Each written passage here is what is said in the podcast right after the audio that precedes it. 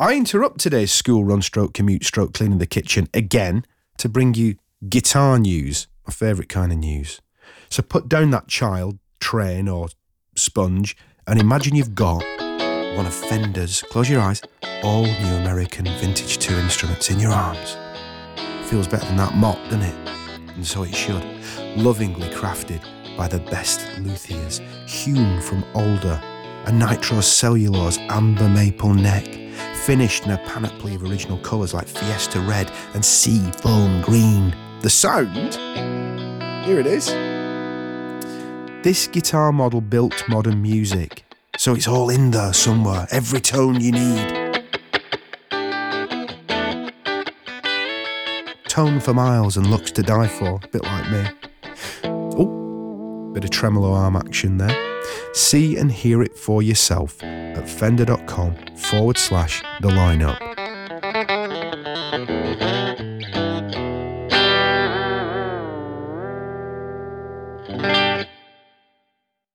That's what I was like once. But now I can't even look at carbohydrates without putting a pound on. Mm. But you know what it's like when you get in your 50s. Well, are you in your 50s yet? Oh, yeah, boy. Yeah, nearly halfway. I was 54 on the 20th of December. Unbelievable. Mm. On the 20th? Yeah, a couple of days ago, I went to see Avatar, The Way of Water. Fucking loved it. Did you like it? Loved it. I haven't seen the first one. Loved it. It's better than the first one. We've not even started. I'm going to start. I'm going to do the introduction. And then away we go. Just what is it that you want to do? We got it. Come on. Here we go. You know, building a music playlist is hard enough, let alone the perfect festival. How you guys doing? But that is exactly what we've asked some of the most fantastic and interesting people I know to do. And the result? 1, 2... It's all lols, backstage festivals, goss and ridiculously good music recommendations from this point on, really. I'm Sean Keaveney, your host, and give it up for the lineup. Around the table were Peter Jackson and Spielberg. And then they said, OK, we need to get this script down by about 40, 50 pages. And Edgar said, Joe's got an idea of how to do it. Joe, tell Stephen your idea of how to do it. Ladies and gentlemen, boys and girls, let's gather round the wireless, pour another port, throw a log on the fire, and welcome another guest into our hearth and home, a.k.a. the Lineup Podcast. It's a bit weird that I'll stop doing it. My guest and I think we've got a fair bit in common. We used to work at the same radio stations back in their respective golden eras, but perhaps controversially I should say that. We share an affinity for music, for film, for daftness in general, and whilst I am currently attempting to build my own myth as radio's greatest broadcaster, Joe has taken his creativity to Hollywood with admittedly some success. He wrote and directed Attack the Block, starring John Boyega and Jodie Whittaker. A decade later, there is a sequel happening. He's given us so much puppetry joy. The Kid Who Would Be King. He was behind much of the script for Ant-Man, Spielberg's Tintin movie. And then there's his brilliant creative multi-layered collaborations with Adam Buxton. Despite all this potential ego inflation, he remains a decent bloody bloke. Next up, a shiny, spooky, spectacular Netflix series, Lockwood & Co. Let us welcome to the lineup, Joe Cornish. Oh, that was very nice, Sean. Thank you. Oh, a very distant audience who are leaving. They forgot to. They just remembered to applaud halfway to the tube station. Yeah. Not many of them either. It's just the amplification of the Northern Line tunnels that make them sound bigger than they are. You remind me of so many experiences now, especially as an older person, where I'm leaving a really good gig really early because I just can't face being on public transport with 80,000 people. So I don't know if you've ever done that, where you're walking out of, say, a Cure gig, like I was last week, and you're embarrassed to be leaving early. And I have an extra layer of, and this is perhaps just my own hubris, I think, oh, maybe some people know who I am as well. Mm. And so I'm walking out enthusiastically clapping like that, as I'm walking to the exit. Oh, get out. Yes! Go on! Get in the tube. Go on! Love this one! That's a good technique. Covering all the bases. So embarrassing. I would make sure to leave with everybody just in case somebody recognised me. To maximise the likelihood. Does it happen a lot, though? Actually, I might as well stick with this for a moment. Do you go to many gigs these days? And if you do, do you get the odd tap on the shoulder? Oh, I loved you. No, I don't go to that many gigs, to be honest. I went to one the other day, But, you know, when we were on Six Music and we had that whole call and response thing, we had this catchphrase where people would say, shout Stephen at us, and we would have to reply, just coming, too complicated to explain the origins. But that became quite a curse. Like, I went to see ABC perform The Lexicon of Love with Anne Dudley at the Royal Albert Hall, and that's one of my favourite albums as a kid. I know every word, and that was marred by constant shouts of Stephen, to the extent that I think Martin Fry might have been a little bit like, what the fuck is going on? And similarly, a Fleet Foxes gig I went to. Oh, a quiet gig as well. Yeah, was marred by shouts of Stephen. So in the end, I thought, well, I just better not go to gigs because my presence is ruining it. You know, but not to be, it was also very exciting and flattering that people would do that, but it was surreal. We've got much to unpack there, as well as the film stuff. We've got to talk a little bit about yourself and Adam and the radio shows and the podcasts. Incidentally, I was listening to one the other day, and it was... I think around the time that Kate and Wills got married, I think it was in 2011, and it was quite sweet because Adam was asking you what you should wear to the Attack the Block premiere. Ah. But you also have this really interesting chat at the beginning of the podcast where you're talking about how niche something like the world that you guys created together. A little bit like the world I created on BBC Radio 6 Music as well. Mm. But when you do that with your listeners, you mentioned this on the podcast, it can be sometimes to the exclusion of other people. And people who are just passively listening might think, what the is this all about? But I actually am very much attracted to that idea of making things absurd, but repeating them so many times that they become like Stephen, like Buckles, like anything, like Text the Nation or whatever it is. It just becomes part of the fabric. Yeah, I think that's maybe a thing that's a little bit unique to radio just because of the regularity of it and how intimate it is as a medium. I don't know. But I like that kind of thing as well. Like, I think the kind of recognition where you are in people's faces or ears when they don't want you to be necessarily is not a great type of fame. Do you know what I mean? Yeah. You know the person whether you like them or not. Yeah. And that's like right. A certain percentage of people love you to another large constituent, you're an irritant. Do you know what I mean? Which I'm sure we were to some people, but you know, a show like ours, you like it or you don't listen. Yeah. Really, that was the same with our TV show, and that's a nice place to be because when people come up to you, it's usually to be nice, not to tell you to fuck off. That's right. It's not. You feel to some degree. Am I allowed to swear on this? Oh fuck yeah, good. You are to some degree to feel sorry for Phil and Holly, for instance, who have inserted themselves so deeply into the eyeball sockets of the nation that they could be considered by some a bit of an irritant, but not entirely all their fault. Let's not get on the queue. I don't say this very often on this podcast, but I have been in one of your films. You have, yeah. Thank you for doing that. You're on the radio at the beginning of The Kid Who Would Be King. And you were very obliging. You came down. I don't know what sort of a big money deal we did with you. I wasn't caught up in those cogs, but you came down and you did a really, really good job. It was terrifying. It was so lovely of you to be asked, and I feel in some way sort of immortalised on celluloid. Mm. But I will quickly tell you that I was so excited to be part of it, and I assumed that my children would be equally excited. But it just goes to show how unimpressed kids are these days, especially mine, because they actually went with their friends, and I went to go and pick them up afterwards. And I said, well, what did you think of it? Loved it. Brilliant. Great film. Did you notice anything particular about it? No? What are you talking about? You're being weird, Dad. Well, I was in it. You know, yeah, I know. So you noticed, but you weren't that impressed. Well, it was all right. Well, they just assume you're the kind of media maven that glides between different art forms. Thanks, mate. That's nothing new. Plus, I'm not sure how prominent you were in the mix in the end. That's true, actually. Could have been. Because one of the terrible things about mixing films is you stick everything in. Everybody wants to own the movie, right? So the sound effects people are trying to tell the story. The score is trying to tell the story. The dialogue and effects are trying to tell the story. And when you get into the mix, it's like being on the bridge of the Starship Enterprise. You got the Foley artist there, the music guy there, and you have to decide who's, you know, which hand is, what gets prominence, what is the best. Yeah. way to tell a story at that point. So I think we've got the sound of the street, the sound of the radio, the sound of the theme tune, and I can't actually remember the degree to which the radio punched through in the final analysis. When you do the 20th anniversary edition, if you could do a special DVD extra mix where I'm just right at the top of that mix, it'd be very helpful to me. Yeah. Let's get to the business of this fantasy festival. Everybody knows what this is all about now. All you have to do is give us 5 artists, living or dead. And, you can play with that as well. You can have people collaborate and you can do whatever you want. We have to put it somewhere. Where could we place this festival? 5 artists.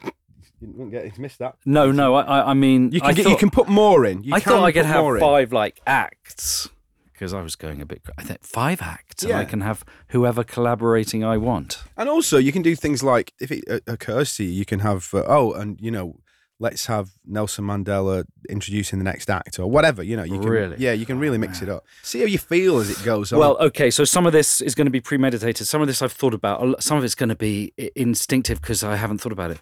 That's nice. So I'm going to I'm going to choose a venue. I haven't thought massively about the venue, and I'm vacillating already between I think the best gig, one of the best gigs I ever saw was a soul musician called Raphael Saadiq. Have you heard of Raphael Saadiq?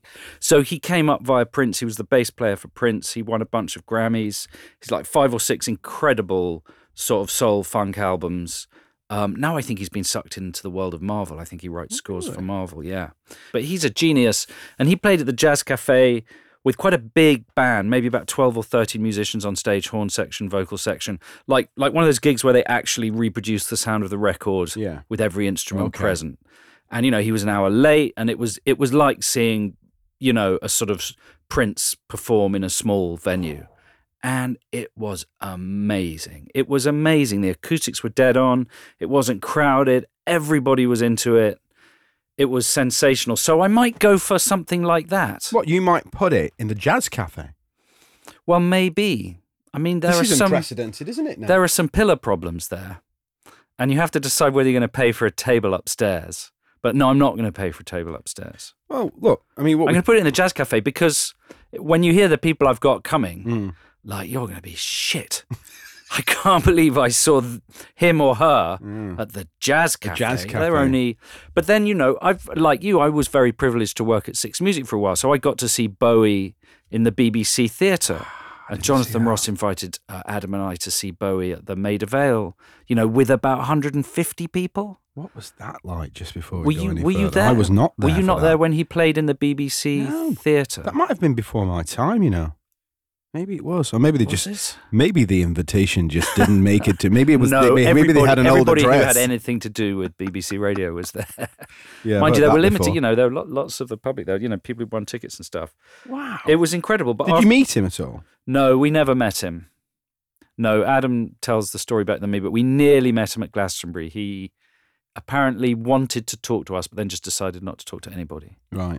But no, that was amazing. But once you got over the fact that it is what it is, then it just becomes an incredible concert where you're listening to the music. One of the greats of all time. Well, let's make it the Jazz Cafe. What I'll do is I'll do a bit of structural work. I'll remove some of the pillars using RSJs. I'll make sure, of course, it's very safe. And I'll probably extend the size of it a little bit, not to the extent that it changes the vibe. So, okay, we're doing it.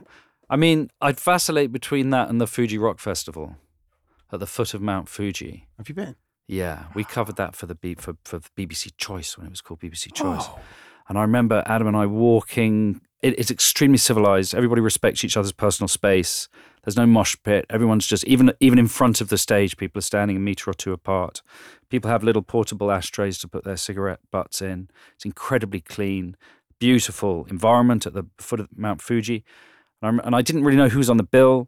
And I remember Adam and I walking sort of up a hill and hearing Neil Young playing Needle and the Damage Done and going, is that fucking Neil Young? And then it was Neil Young. And we turned around the corner and we were 6 foot in front of the stage because everyone was so spaced in such a civilized manner that you could just meander through the crowd without having to push anybody. Feels a little bit like we should probably make it there, actually. Well, do we have to commit now? Okay, we'll come back to it. We will decide a bit later on whether it's the Jazz Cafe or at the foot of Mount Fuji.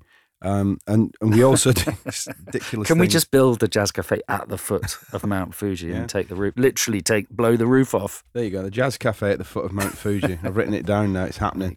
We need to name it. Oh, really? Yeah. Which is always the sticking point, back to that. Yeah. Like if you're writing a script and you can't think of a name for it, then just wait. Okay. And it'll offer itself at some point. We're going to get the first act in a minute, but let me ask, what was Little Joe like? You know, what influences happened upon you as a child that made you become this sort of brilliant show-off, really? But sort of it seems to me like a sort of introverted show-off, like an introverted extrovert making fantastic things that people enjoy. I don't know. I just like a pop kid, just like anybody else, really. Loved the charts. Did you tape them? Obviously. Yeah, tape the charts, and then loved cinema. So I grew up in Stockwell in South London, and I went to the cinema in Streatham a lot. And my parents let me go to the cinema when I was on my own, when I was pretty young. I saw The Black Stallion was the first film I saw on my own. My mum said, you know, you can stay and see it and then come out, get on the number 3 bus. This was in Lower Regent Street, and come straight home. And how old would you have been then? What's The Black Stallion? 81, so maybe 11, 12. That's quite bold, isn't it? And then I saw, my uncle was the art editor of the Bufora magazine, British UFO magazine. He took me to see Close Encounters, which would have been 78. Yeah. So I would have been 9. Wow. Quite intense. Then my aunt took us to see Picnic at Hanging Rock, which was a certificate A. Anyone could see Picnic at Hanging Rock. I don't think she understood what it was, because it freaked us the fuck out. Where did they go? Why? But where did they go? They were on the mountain and they didn't... Well, they went into the rocks, but they didn't come back, Auntie Pamela? And then I'm also the generation that was around when there was no certification on VHS videos, you know? It took the BBFC about 3-4 years and several moral panics to actually pass legislation where video cassettes of movies were in any way rated. So there was this amazing era when you could be 12 and go and get The Exorcist and Zombie Flesh Eaters and Fame and your Porky's. The Texas Chainsaw Massacre did a lot of good business. Yeah, are you the same generation? I am. I'm sort of 72, so more or less the same, you know. And so it's a big sort of open door to pop culture at that moment in time. It's also a really strong era for pop culture. Like, people are quite dismissive about 80s cinema, but for young people in particular, for kids, 80s cinema was pretty incredible. What's it like to switch from growing up with someone as a hero like Spielberg and then actually working with them? Are you quite good at that code switching, where you can meet an extraordinarily famous person who you love but kind of treat them normal? Well, yeah, it's freaky at first, but I was put in at the deep end because Simon Pegg and Nick Frost and Edgar Wright were already... Simon and Nick were going to play the Thompson twins in Tintin. And Kathy Kennedy and Spielberg had approached Edgar to do a draft of a script that had already been written by Stephen Moffat, but Moffat had to leave to do Doctor Who. So we went to the studios in California, and I just walked into a meeting room with Edgar, sat down next to him, having read Moffat's script, and around the table were Peter Jackson and Spielberg. And I was a little bit starstruck, but I was very starstruck, but there's also that thing of the person's real. Yeah. So you can see the pores and on their skin, and do you know what I mean? Yeah. So it is a different sort of energy that you can sort of hook onto that to relax yourself, I think. And then they said, okay, we need to get this script down by about 40, 50 pages. And Edgar said, Joe's got an idea of how to do it. Joe, tell Stephen your idea of how to do it. So I pitched my idea of how to shorten it, which was to combine the villain in the past, Rackham, and the villain in the present story, Saccharin, if you know the story at all, to combine them, make them descendants of one another. So I pitched that and said, that's good, Joe. Yeah, that's good. That could work. And then it just went from there, really. And you just get on, you know, you're there to do a job. And I was terrified of being, you know, kicked off. But I suppose that is it, you, as well. The thing that binds you is that you're both film addicts and you're steeped in it, and you probably know a lot of the stuff that you know, each other knows, and you have that bond. It's like when musicians meet each other. I'm a musician, I'm not a great one, but I am a musician, which it means that when I talk to Pete Townsend, if I get him on guitars, we've got a completely level playing field. Really? Yeah. Really, well, Sean? I say completely level playing field. I would argue that some of my later material is stronger than his, but you know, I mean, that's for the public to decide. But like with Spielberg, like that, his generation are influenced by these films from the 40s and 50s. So his childhood film, like his films are my childhood films. Mm. His childhood films are a whole generation that I'm a bit lost in. Because I know all the shit from when I was alive. Yeah. I'm much more wobbly on before I was alive, because I wasn't alive. Plus, he's fucking Steven Spielberg. He's just the way he blocks a scene, the way he moves a camera between moments within a scene is, it's like everybody else in the industry is writing in capital letters and he's writing in, is it called cursive? Yes. Seriously, like the way he will just move a camera between. So you do the job, which is to try and write decent scenes. And then when you can, you fucking watch and listen. Listen and watch, listen and watch. It's a bit like, perhaps I've heard other people say this, if you're our age, it's almost like Steven Spielberg's in the camera inside your mind anyway. Like you probably see the world a little bit like one of his films because it's so influential and it's so written into your, you know, your sort of psyche and DNA. It's weird. He's in there. It's terrifying. Yeah. And whenever he speaks, I always think he sounds a little bit like the guy who runs Charlie's Angels. You know, he's kind of almost got that kind of raspy voice. That's the way I was imagining him. Anyway. You mean Charlie? That's him. Charlie's Angels. The Charlie's in the title. The guy who runs Charlie's Angels. The guy who runs Charlie's Angels would have been Derek. A much catchier name for the series. Mm. But we need to move into the job at hand, which is creating this festival that has no name at the Jazz Café at the foot of Mount Fuji. Check one. Yeah. Testing. Is everybody ready yet? We good? Let me just get the rules right. Yeah. Am I allowed 5 human beings? Or am I allowed to like have 5 acts that consist of 2 or 3? Your producer gave me the thumbs up, so I'm going to ignore whatever you're about to say if it's not that. No, you. I mean, really, you can read it exactly Natalie. As you feel. You know what I mean? All right. Well, coming on stage. Now I've got to think about what order to do this in. Do you think have people just thought about this before? Is it a bum steer to be first? Not at all. Is there some sort of support? Like, is there a sense that you're warming up the crowd? I'm pretty certain that Dan Reynolds of Imagine Dragons' first act was the Beatles. Am I right in remembering that? Supporting who? Can't even remember who was on the rest of the bill, but he put the Beatles on first, and then there was this sort of, I think there was a mythical argument backstage between. So Paul listen, I'm bringing out Prince, and Sheila E. And Raphael Saadiq on bass. Beautiful. I mean, the original lineup. I don't know whether actually Sheila E. and Raphael Saadiq were playing with him at the same time, but basically I want the Prince from the Sign of the Times movie.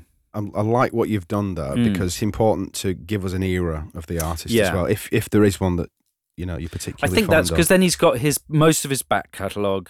He hasn't become slave and started releasing 10 albums a week.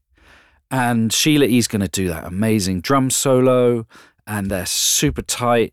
And then Raphael's, in my version of it, Raphael Saadiq. And you know the bit where they go off in that movie and they do that incredible free jazz improv section? Do you know who Madhouse are? No. Oh, do you know the Madhouse albums? This rings a bell, but you've got to fill this in for us. There's this band called Madhouse, which is Prince under another name. Yeah. Just Prince and his musicians just doing instrumental jazz funk. One album's called 8, the other album's called 16. Basically, when they stop doing Prince tracks and just do that like jazz rock improvisation in the middle of Sign of the Times, that's what the Madhouse albums are like. They're brilliant. They're weird, but they're brilliant. But instead of that shit, Raphael would come on and he would sing some of his numbers. So I'd be in hog heaven. It's a lovely balance, and what a great way to start the festival, the foot of Mount Fuji and the Jazz Cafe. I love saying it. Well, it just seems counterintuitive because You've got you wouldn't be able to see vista. Where you were. Yeah. Maybe what we do is we start, and it's the Jazz Café, but it's an art installation. Yes. And as the music begins, yes. and as the sun rises, the walls we start to be removed, and eventually the roof gets literally blown off. That's so much more lyrical. In my imagination, I just had big, what are they called? UVPC? What are they called? Sliding patio doors. Someone open the patio doors, please. Oh, look, Mount Fuji. Who's got the key? Where have you put the key? We can't even open the bloody doors for Prince, Sheila E and Raphael Saadiq. They're in the garden next to the barbecue. It's a beautiful thought. Did you ever see him? Yeah, I did. I saw him on the Love Sexy tour, I think, at the Wembley Arena, I think.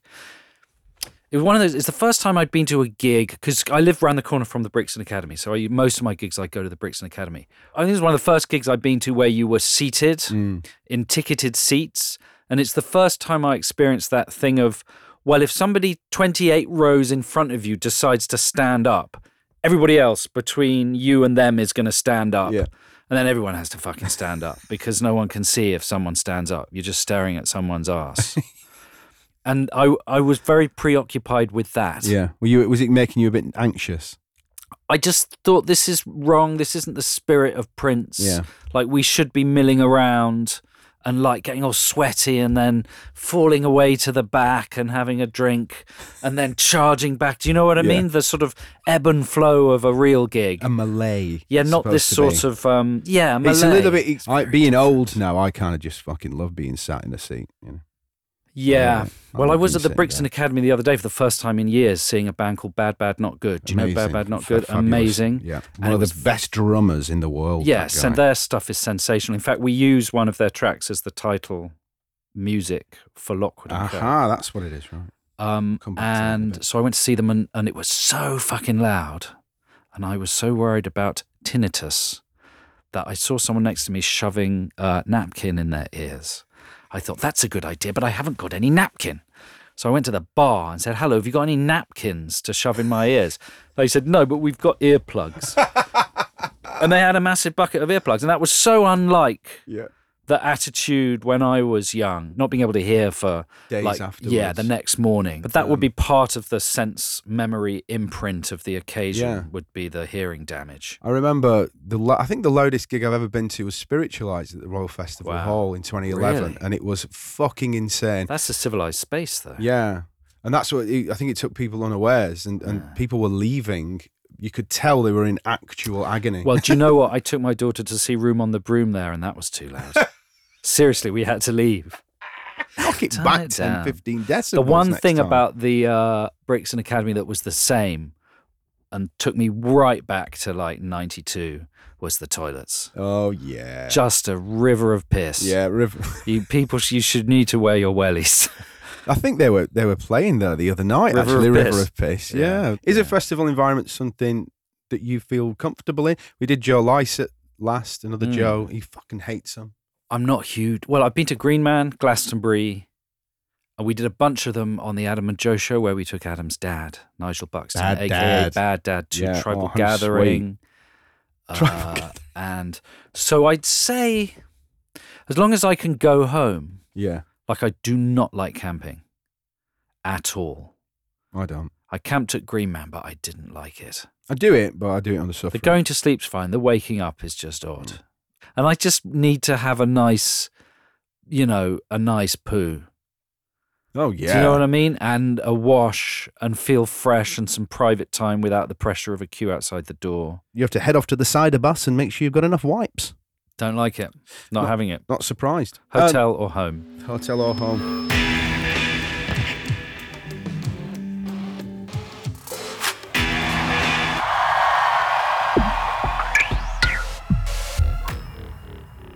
Who would we put on after Prince then? Oh, we're talking about mid-morning now. Yeah, well, Prince have really, Prince and the Revolution, or whatever they were called in that period, have really got everybody going. They've loosened everybody up. They've got everybody funkin'. Yeah, funkin'. There's a sort of pulse going through. People are ready for complex rhythms and interesting melodies. So I'm bringing 70s era Weather Report on. I'm bringing on Zweenel, Shorter, Pastorius, Hakim. Omar? Yeah. fucking hell. That I'm not sure they all played in Weather Report at the same time, but I'm bringing them all in. And then I'm bringing Herbie Hancock. Herbie. As a guest keyboard player. And the audience do not know who is on this bill. And the audience are like, they're just high, even if they're not actually high, they're high on what they've just seen with Prince. And they know about Weather Report this and they're like, fucking shitting hell. What the fuck is happening? And there's been 45 minutes for a hot dog between, and I've got infinite toilets.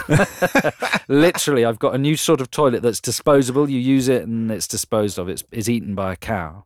Oh, it's brilliant. So yeah. It's completely biodegradable toilets. You piss on them and they literally just disintegrate once you've made yourself decent. I love this. And also we've got two new bands here. We've got Rivers of Piss, supported by Infinite Toilets. Yeah, Infinite Toilets. Just two really great up-and-coming acts that you'll see later. Yeah. Well, so, I think we got a couple of options for the name of the festival as well. Yeah. Infinite Toilets. The Infinite Toilet Festival. Infinite Toilets, wouldn't you? People would be... That's the big selling point. Yeah, you don't really care. It's a long way to walk if the ones closest to you are busy. Isn't it? Oh, I missed Prince and the Revolution and 70 Weather Report because the toilet was 5 trillion miles away. They did say infinite on the ticket. Douglas Adams would be cleaning them. He'd love that concept. I mean, because when I think about you and music, I think about Adam Buxton as well, and your other mate Louis Theroux. Mm. When I think of you off the top of my head, I think hip hop. I think you guys getting into things like the Beastie Boys and shit like that. But this Weather Reports, when did you get deep into that kind of thing? Well, that was when we were at school as well. I was the one into hip hop. I got Louis into hip hop. And Adam it was a tougher sell with Adam because he was an angry, I don't know about drumming, but he was more of a sort of foot on the floor, 4/4 beats. Does that mean anything? Whereas Louis could deal with a sort of syncopated rhythm. Yeah. Adam was a bit more... meat and potatoes. Yeah. That's very... He wanted 4/4. Yeah, you wanted 4/4. He didn't want 7/4. Yeah. Yeah. Yeah. I get you. But we had a friend at school called Chris Barnes, who was a brilliant drummer and a very brilliant musician. I think his dad was some sort of worked in sound, maybe for the BBC or something. I can't remember, but he had a bunch of equipment at his house and he was had lots of synthesizers. He was the first person we knew to have hi-fi stereo, like to get a widescreen VHS of Star Wars and watch it in hi-fi stereo. But he got me into Weather Report. He got me into Trouble Funk and Weather Report. He was very into Genesis as well, which we didn't embrace so heartily, but we started smoking weed at the time as well, and there are some amazing DVDs you can get of Weather Report performing in the 70s in what look like college halls, sitting on the floor smoking hash. The other thing Chris loved to show us, he would love to show us the Sting film that he made for Dream of the Blue Turtles, when he sort of hired all those musicians. He sort of went, okay, I'm going to make a jazz album. When he did kind of bring on the night. Yeah, it's not a bad album, but he hires all these phenomenal musicians. So you're getting people like Marcus Miller and all these guys. Something like that. Cats. It's Omar Hakim is on that album. Yeah. And they're sort of taking the piss out of Sting in the film behind his back because he's telling them how to play. And it's like, no, this river's flowing in the wrong direction, you know. so we like that. That felt like, we like this film where these people, who are these people taking the piss out of Sting? This is good. Yeah. Okay, we want to hear what else they do. Yeah. And that was your gateway. You've just sort of reminded me of another thing I wanted to ask you about, which is on my show. We used to do a thing where a sort of little skit joke, which was the greatest hits of Sting and the Police as sung by Yoda. And it was, can't stand losing. You, I can't. His greatest hits, including my faith in you if I ever lose, and that was the gag. But it reminds me of an Adam and Joe, like a K hole, an A and J hole that I went down recently about the stop motion puppetry, about those sketches. Yeah. Luke gets laid. Yes. The Imperial Family, where you do the Royal Family, but it's all the cast of Star Wars. Yes, that's one of Adam's. We used to do those individually.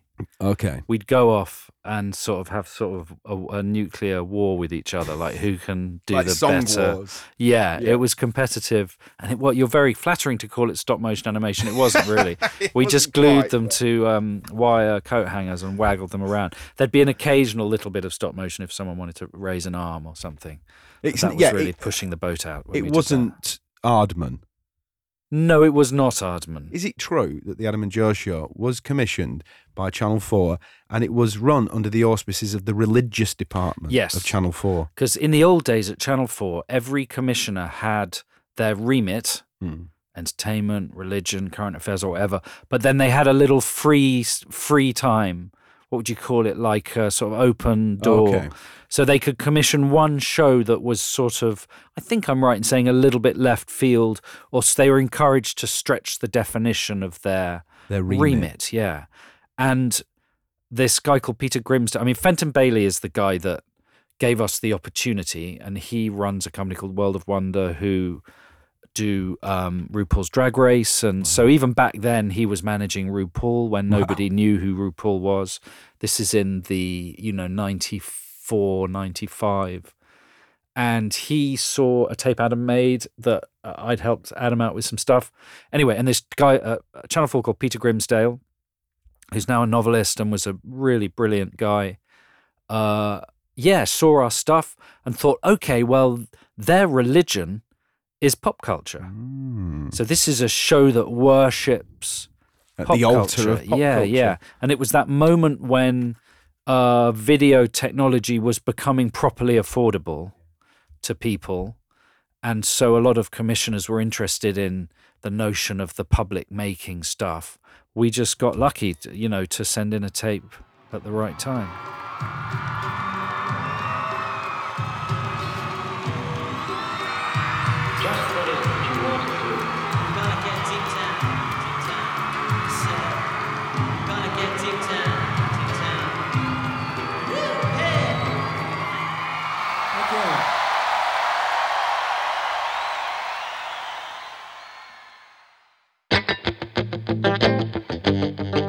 You hear that then? No, it's not Sonic Fred Smith or Johnny Marr, it's actually me, Sean W. Keaveney, butting into my own podcast to wang on, or should that be twang on, about the joy of Fender. I'm so meta these days. In case you didn't know this, the Stratocaster is the foundation on which rock and roll was built.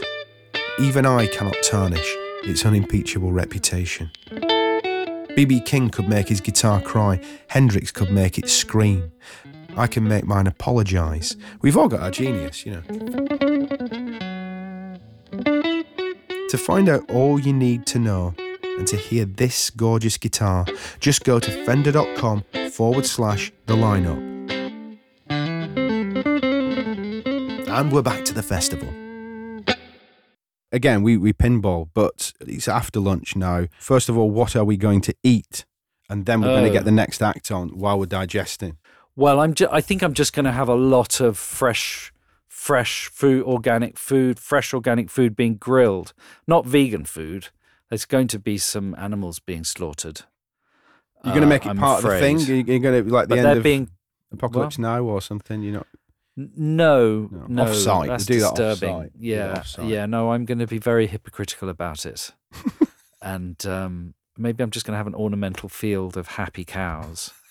But then I'm also going to have some really lovely sausages and just fresh salad and lovely fresh bread. It's going to be like a sort of giant farmer's market. Oh.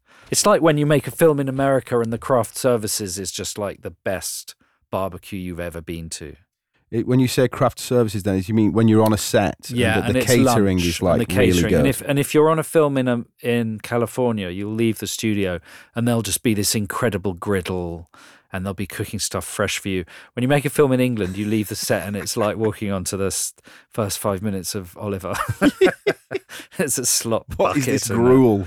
Yeah, that's not strictly true, but they tend to be very ambitious for some reason, British catering. It's like the duck à l'orange for 150 people. They don't do that. No. Just fucking grill a really nice corn on the cob and a sausage. Yeah. Keep it simple, people. It simple. For Christ's sake. Okay, so we'll do that. Anyway, that's what's going on. Nice fresh fruit salad, fruit smoothies. It's really, you know, it's going to pep you up. I'm standing next to you now. I hope you don't mind. I've just got like a massive sausage on a fork like the start of Grange Hill. All the walls and the ceiling now of the Jazz Café have been removed in this colossal art installation. Now we are in the fresh air at the foot of Mount Fuji. And that's where the next act is going to be taking place. After Weather Report, who's it going to be? Well, shit, I've got to make some decisions here. I am going to go for... I'm going to bring on Prefab Sprout. Oh. I'm going to bring on Prefab Sprout, sort of Two Wheels Good tour. Two Wheels Good. That Adam and I actually went to see. What? Which is a bit. That's quite a sharp turn, isn't it? Isn't it? Because it's, I don't know. They're kind of. I mean, obviously, although Paddy and co are Scottish, there is that sort of. There's a. I don't know. A sort of proper preppiness. Are they Scottish? Is it Durham? Oh, what the fuck am I talking about? Yeah. Scottish, Durham, northeast, virtually the same thing. Let's be honest. Hadrian's Wall, notwithstanding. Don't even take that out now. No, leave it. Fuck it. Leave it in. I'll stand by it. I got it wrong. Am I allowed to bring orange juice on as well? Do it. If I could bring orange juice and they wouldn't play together. Maybe they'd ping pong.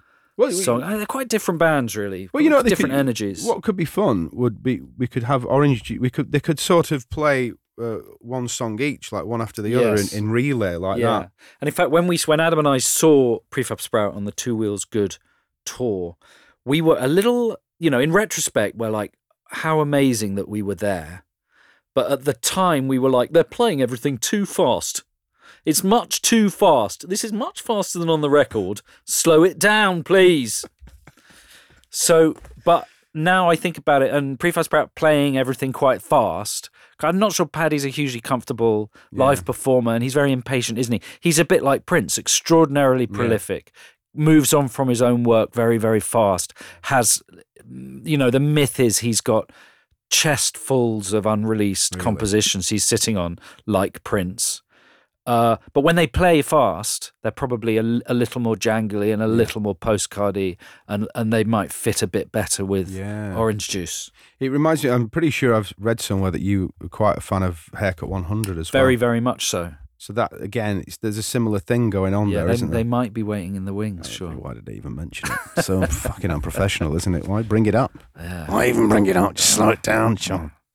That was Keith Richards. But that would be fun. I mean, this is a very, very good gig because it's been sort of quite, you know, sophisticated and then quite complex. And now it's just... very, very melodic and fun and poppy, but still, you know, got real texture and energy, and it's just what you want after lunch.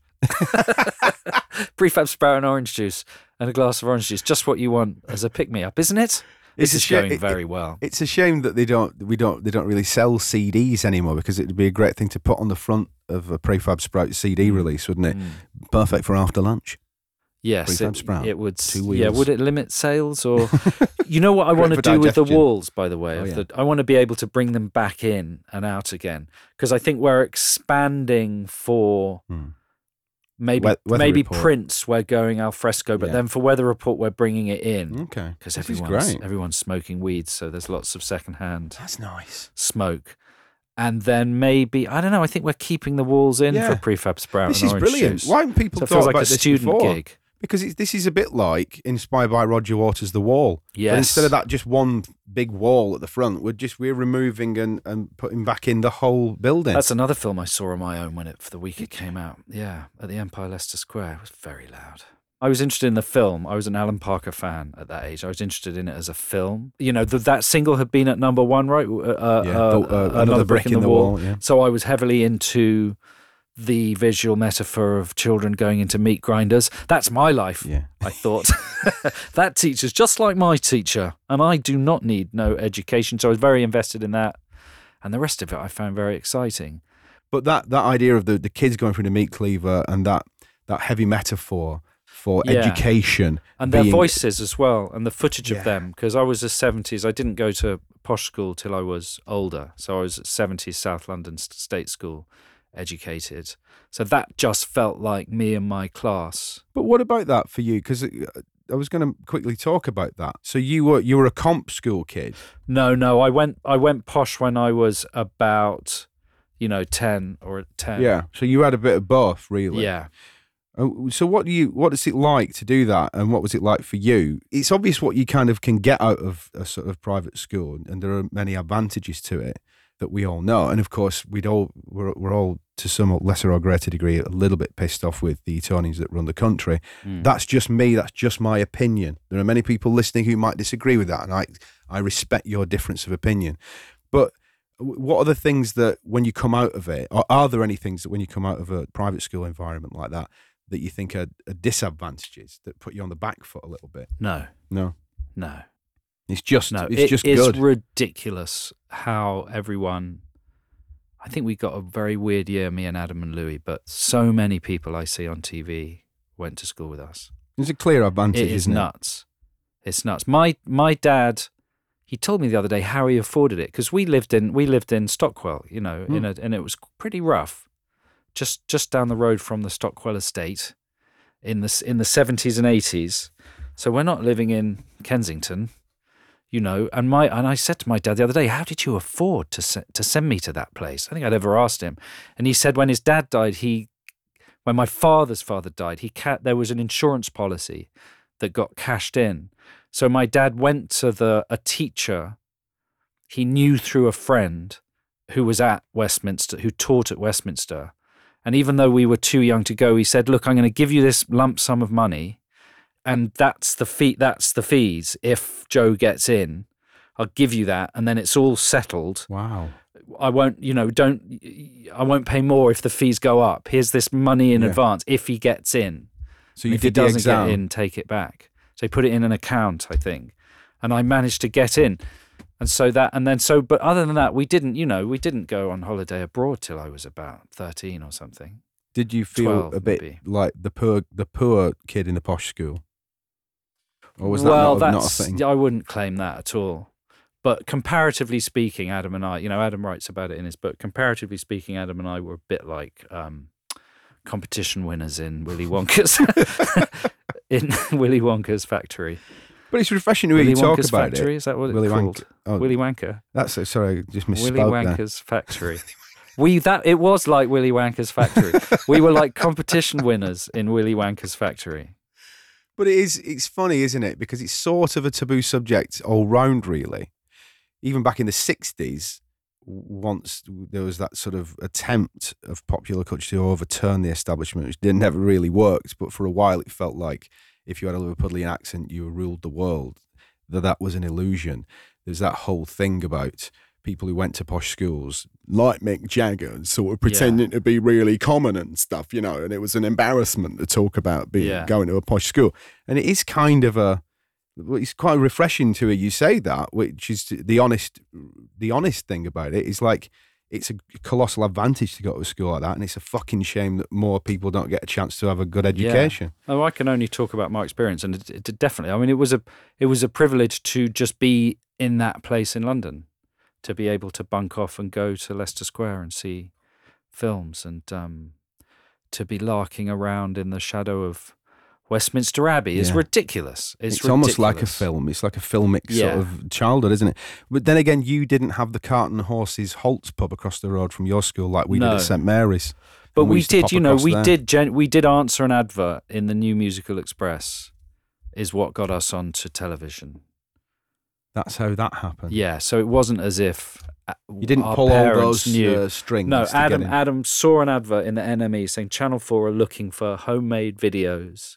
Creative homemade videos, and because we spent all our time, so Adam's dad being a journalist and having access to video cameras that he would get given by video companies to write to plug in his column, that privilege got us access to video cameras, and then we just kept doing it while I was at film school and he was at art school. We just kept doing silly shit on videos every weekend because we were into it.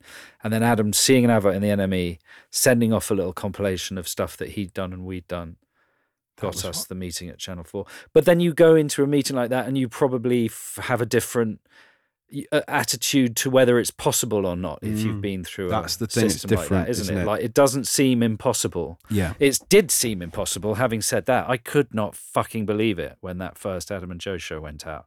I couldn't believe it. I thought someone had rigged a sort of prank. It was just a prank. Someone had spliced adverts. It was when the adverts came up is what I couldn't believe. And the continuity announcer, all that stuff, I just couldn't. It just felt like going through the, it felt like the end of 2001. Do you know what I mean? Yeah. Like my brain was being turned inside out. Well, so it wasn't as if we were like, oh yes, we deserve it. It was completely surreal that this set of circumstances had fallen into place. Incidentally, I'm going to get the penultimate act on in a minute. I realise that I do this where, you know, it becomes a hostage situation. But I like it. Just speaking about that, the surreality of I'm on the fucking telly. What's it feel like when you first see your name on the big screen, when you've directed a film, you've written a film? What's that like? What was it like? Well, it's very exciting. But by the time you've finished a feature film, if you've directed it and written it, you know it so intimately that any spontaneity, do you know what I mean? Yeah. It's like you've seen it a zillion times and really you can't ever experience it. Maybe 10 years later, if you catch yourself in the right mood, you might be able to watch it like another person would watch it. In fact, this is something that Spielberg's producer said to me. She said, you know, Joe, Steven can never experience his films like you experience them. That's kind of a sadness in that. Yeah, reasonable trade-off, I'd say. Yeah, take that but it's what was thrilling was on the poster of Tintin. It says basically my name is right above Steven Spielberg's. In those letters that when I was a kid I used to, I'd love to have, you know the funny fonts they do on film posters where they're tall and small to cram everybody in. There's something very sexy about those. Well, especially for me and Adam, tall and small. Let's talk quickly about Lockwood & Co., your new series on Netflix, based on a series of books by Jonathan Stroud. That is correct. There's an epidemic of ghosts in Britain. Their touch brings death, and only children have the power to fight them. He's right in for that audience, because some of your best stuff is like for teens and young adults. It's like, is that your sweet spot? Well, I think the answer I usually trot out is because I'm trying to make films for myself when I was the age that we've been discussing. Yeah. And something odd has happened culturally in that now this thing called four-quadrant movies emerged. Like it sort of started with The Simpsons and then with Pixar, where suddenly family movies had this layer of sophisticated adult humour, and suddenly everybody could see them. So they used to be kids' films for teen. You know, if you were a kid, you'd see. Yeah.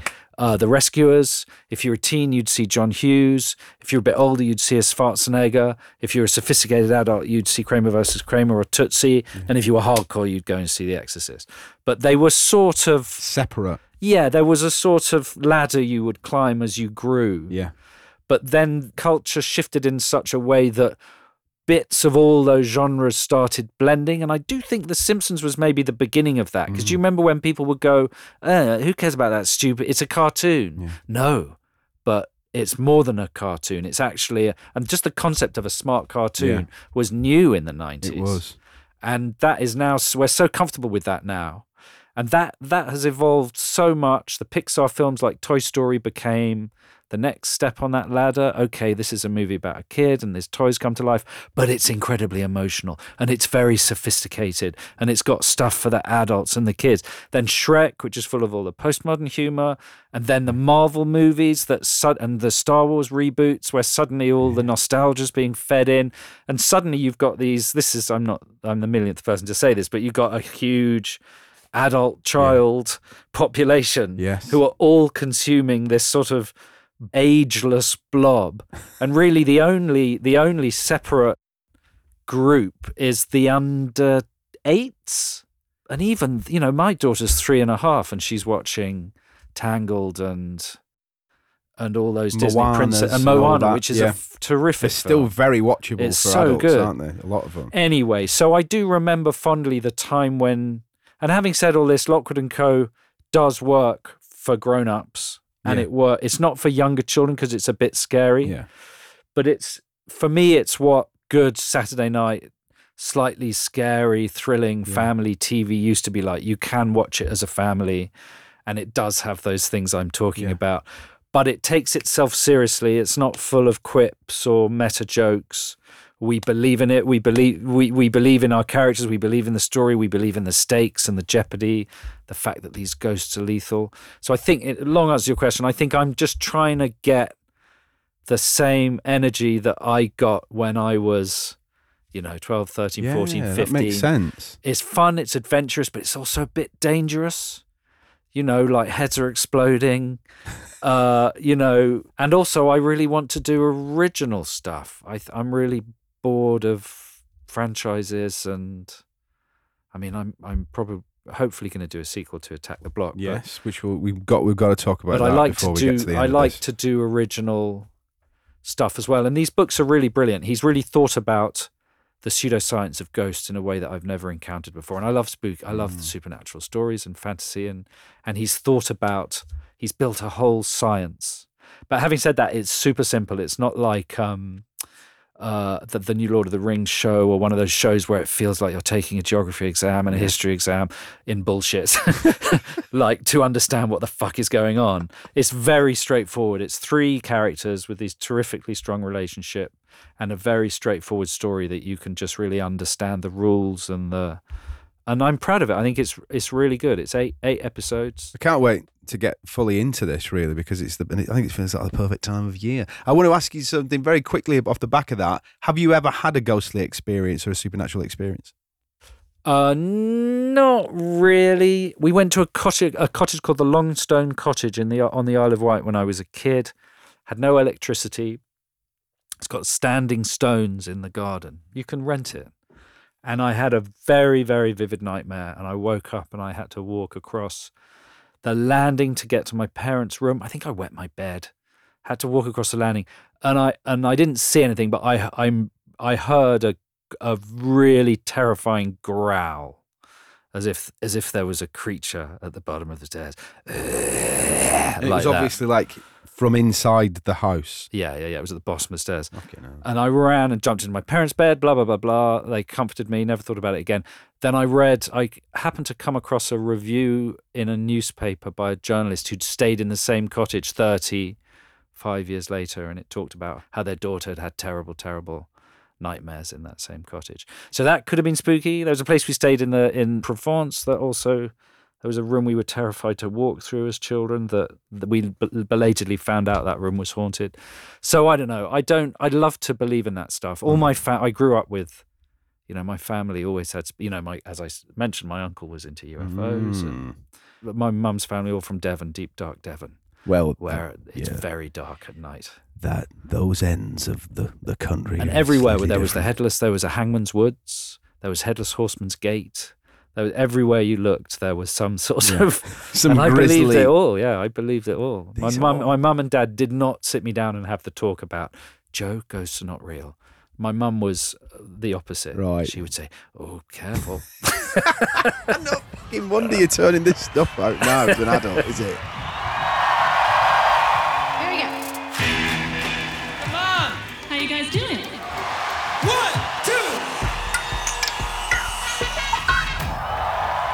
We're up to the sunset moment now. Is this the last? It's the penultimate. Oh, penultimate, so all right. I've got to put my foot down here, haven't I? I always do this. I'm going to get... That was my seat, by the way. Listen, this is very tough. This is tough. Yeah. Me and my friend Edgar Wright have been talking a lot about the Sight and Sound Top 100 Movies Ever poll, which has been quite controversial recently. And we've been talking about how tempting it is when you put lists like that to arrange them. Edgar had a good metaphor of arranging things like coffee table books in a way that you want to be seen. Yes. You're arranging them so people... So half of my brain is doing that. It's going, okay, how do I want to be... What's like, the coolest way? Should I put a hip-hop act in here? Because I'm a big hip-hop fan. But I think I struggle with hip-hop live sometimes. So I might go for... I'm going to bring out the Talking Heads. And I'm going to bring out basically Stop Making Sense. Stop Making Sense. Era talk. I mean, have they been wheeled out many times in this show? They've been out. That film is... Well, tell me about it. I'm not fully immersed in Talking Heads, even though clang, you know, knowing somebody like Brian Eno, now retrospectively understand the importance of that kind of music. But they're very anxiety-inducing now. I find as an older person, I can't listen to them as much because they're very jangly and nervous and paranoid and anxious as a band. Very itchy and twitchy. They're very suitable for when you're doing exams. Do you know what I mean? And A-levels and shit like that. And when you're just not quite sure who you are or where you are or where your life's going or where you're going to fucking live or who your friends really are. They're alienation, despair, discombobulation. Yeah, it's but all also that, a slight arrogance and pretending you know what you're doing and cerebral as fuck. Yeah, but also pleasurable, and they're enjoying all this. It's melodic. All this anxiety is melodic. Who are we with at this festival? This incredible art installation, Jazz Café at the foot of Mount Fuji Festival that we're co-curating. That's a heck of a question just to spring on an innocent man. Billy Joel, I'd have. No, I don't know. I've no fucking idea. I'd have all my friends, and then I would have people with, I'd have a masseuse. I'd have somebody who was very, very wealthy and generous to just buy shit for me. I would have just a very keen sledge crew to get me from A to B with huskies and a sledge. Right, you'd need that. I would have a butler with umbrellas. Yeah. I would have Doctor Who in the TARDIS, but he's fixed it so he can be specific about where it goes in case I just want to pop for a swim. So you could actually time travel as well. Yeah, and it would be Jodie as well, who I know, who's a friend. But the key thing is they fix the TARDIS, so it's not random. I'm specifically going... Oh, I just need a dip in, I need to go to the Four Seasons in the Maldives. I'd be very specific. I mean, that's the Doctor Who that I want to be showrunner on. Yeah. Jodie Whittaker, obviously, Attack the Block, you've worked together. She deigned to do this very podcast a few seasons ago. Just a quick talk about Attack the Block, a colossally successful film, a beloved film. A decade later, there is a sequel in the works, isn't there? Yes, I'm working with John Boyega on the sequel, and we've written the story. We're just currently doing research. What kind of research are you doing there? All sorts of stuff. You know, the idea with that film was to merge fantasy with reality, like sort of kitchen sink cinema with, what's the opposite of a kitchen sink? Gold toilet? I don't know, but fantasy. Yeah. In the same way that those great 80s movies took suburban reality and then threw in a dash of high fantasy. So the fantasy stuff I'm quite good at making up, but the reality stuff, it's very important to do our due diligence on. And we did a huge amount of research for the first movie, you know, going to try and find the equivalent real people who were like the characters in the movie and talk to them and talk through the story and find out how they would react to certain situations. Then make sure it's all as real as possible.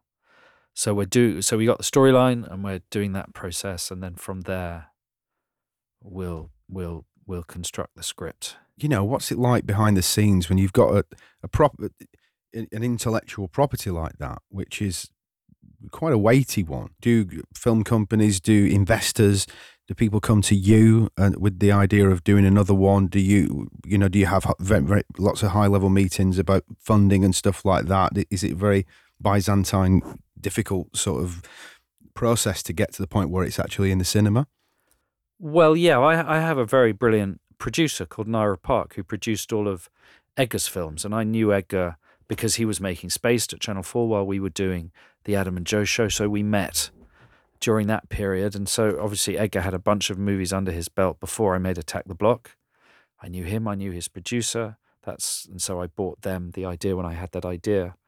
And so she does all of that. Oh, good. But because, you know, John Boyega hadn't ever been in front of a camera when we were lucky enough to have him come and audition for Attack the Block. And since then, obviously, he's become very well known and a real asset, you know, so we're very fortunate that he, you know, is so into it. So yeah, I don't know, basically, is the answer. You can't think about that when you write the script. You're just trying to, sit at home with the curtains closed, you know, trying to think up a really good film, and then I'm lucky to have other people who are more experienced to help guide it through that process. What is your creative process?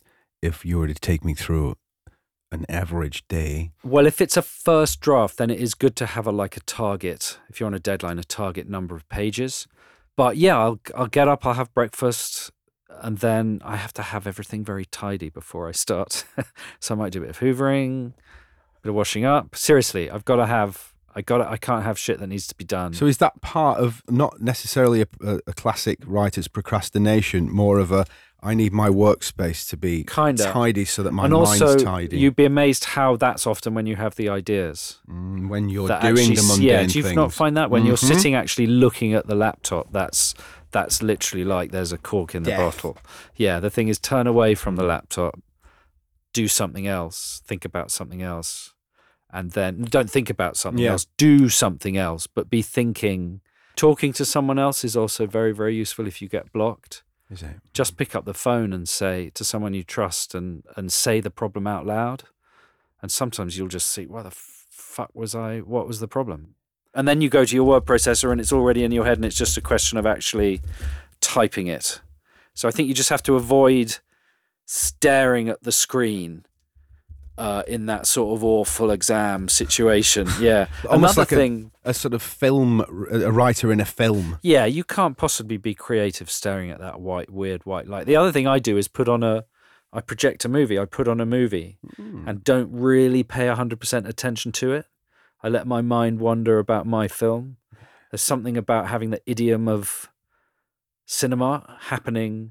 That's nice. And then zenning out over it. I did that the other day. I stuck on The City of Lost Children, which is quite a sort of weird elliptical film, and just let my mind wander. And about 10 minutes later, I had the scene. So I sound a little bit like the kind of person who sells candles in Glastonbury now, but I'm a big believer in the cosmos now.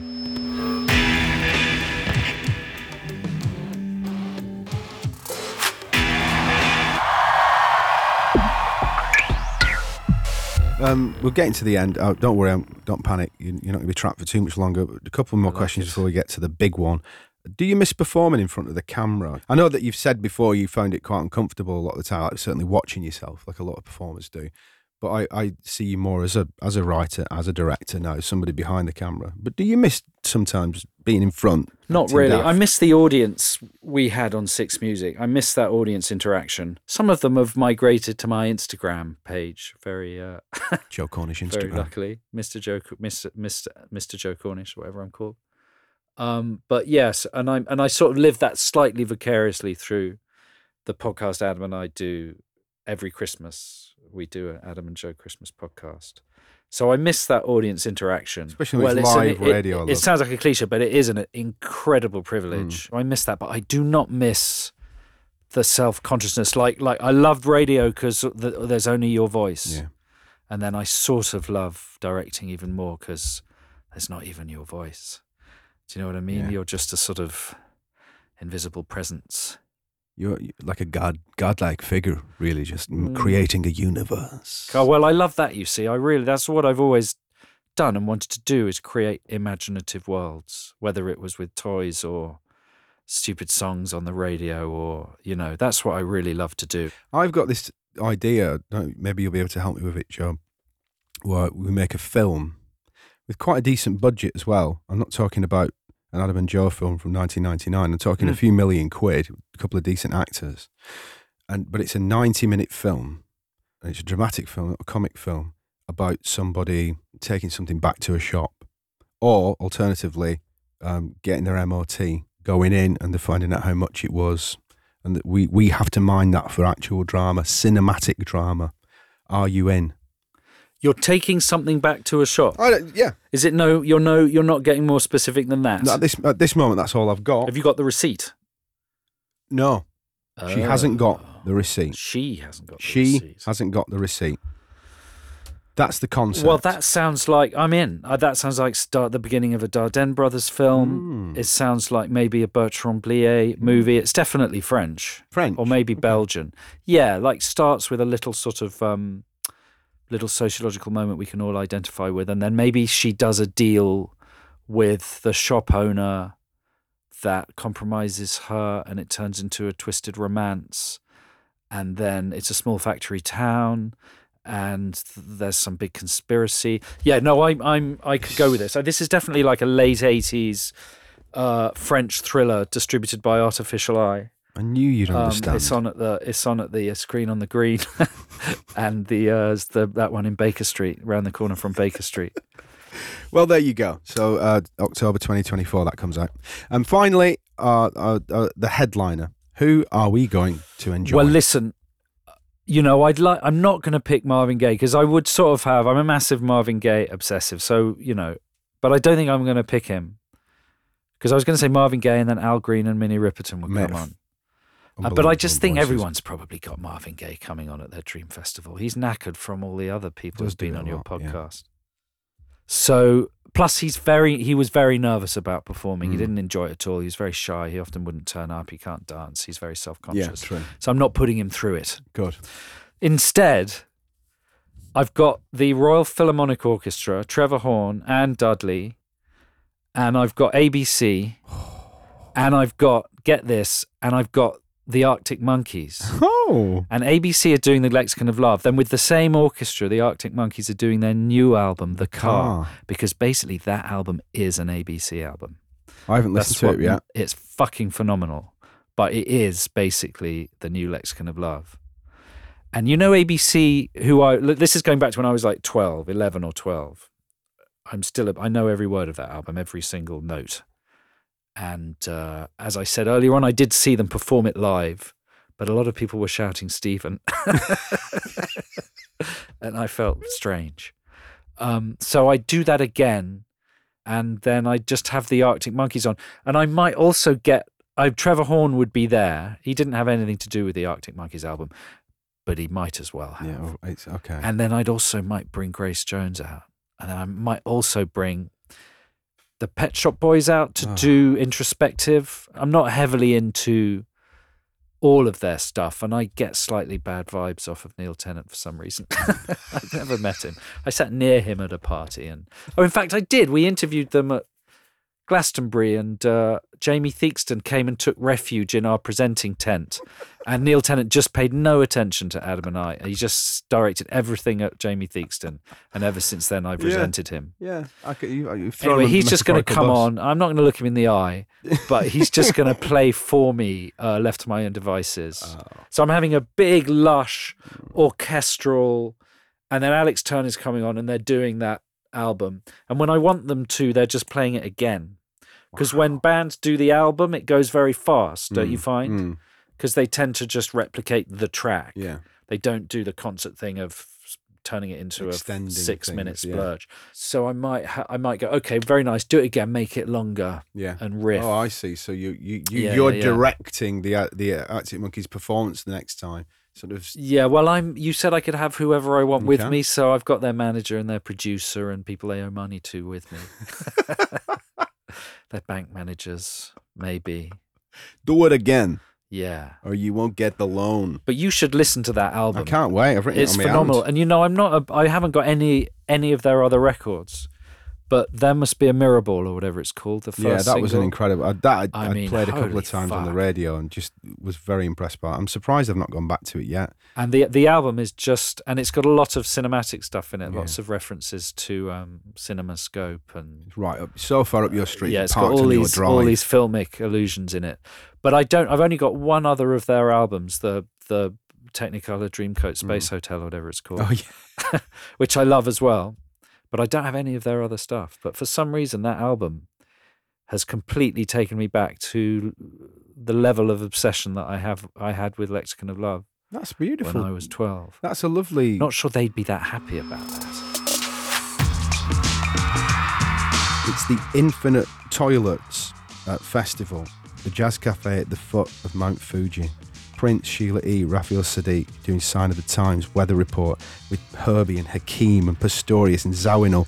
We've got Prefab Sprout and Orange Juice. We've got Talking Heads doing Stop Making Sense. We've got the Royal Philharmonic to finish with Trevor Horn there and Anne Dudley and ABC and the Arctic Monkeys and possibly Grace Jones and Sly and Robbie.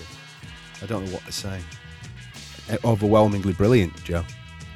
Well, thanks very much. It does sound really good. How are we going to pull this together? Well, we've got to talk to you. We've got to get some money men involved, basically. That's where it starts for me. The key is Doctor Who, isn't it? Yeah. Because we need to get that TARDIS working. A lot. We do. We are going to need that. We're going to need it to work properly. It's far-fetched, isn't it? It's very far-fetched. That's the pleasure of the fantasy aspect of the lineup. Joe, we can't wait to see Lockwood & Co. In its entirety and see how that unfolds on Netflix, of course, and whatever else happens next, the sequel to Attack the Block and all the other things that you must be cooking up. But thank you so much for curating this festival with us today on the lineup, Joe Cornish. Thank you, Sean. Thanks for having me.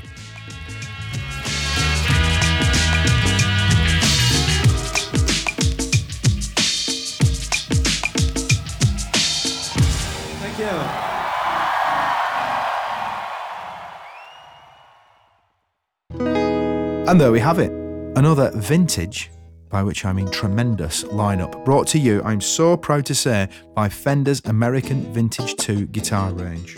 Recreations of the most iconic guitars from the 50s, 60s and 70s, my spiritual home, built to all the original specs. If it's good enough for Pat Smith, just saying.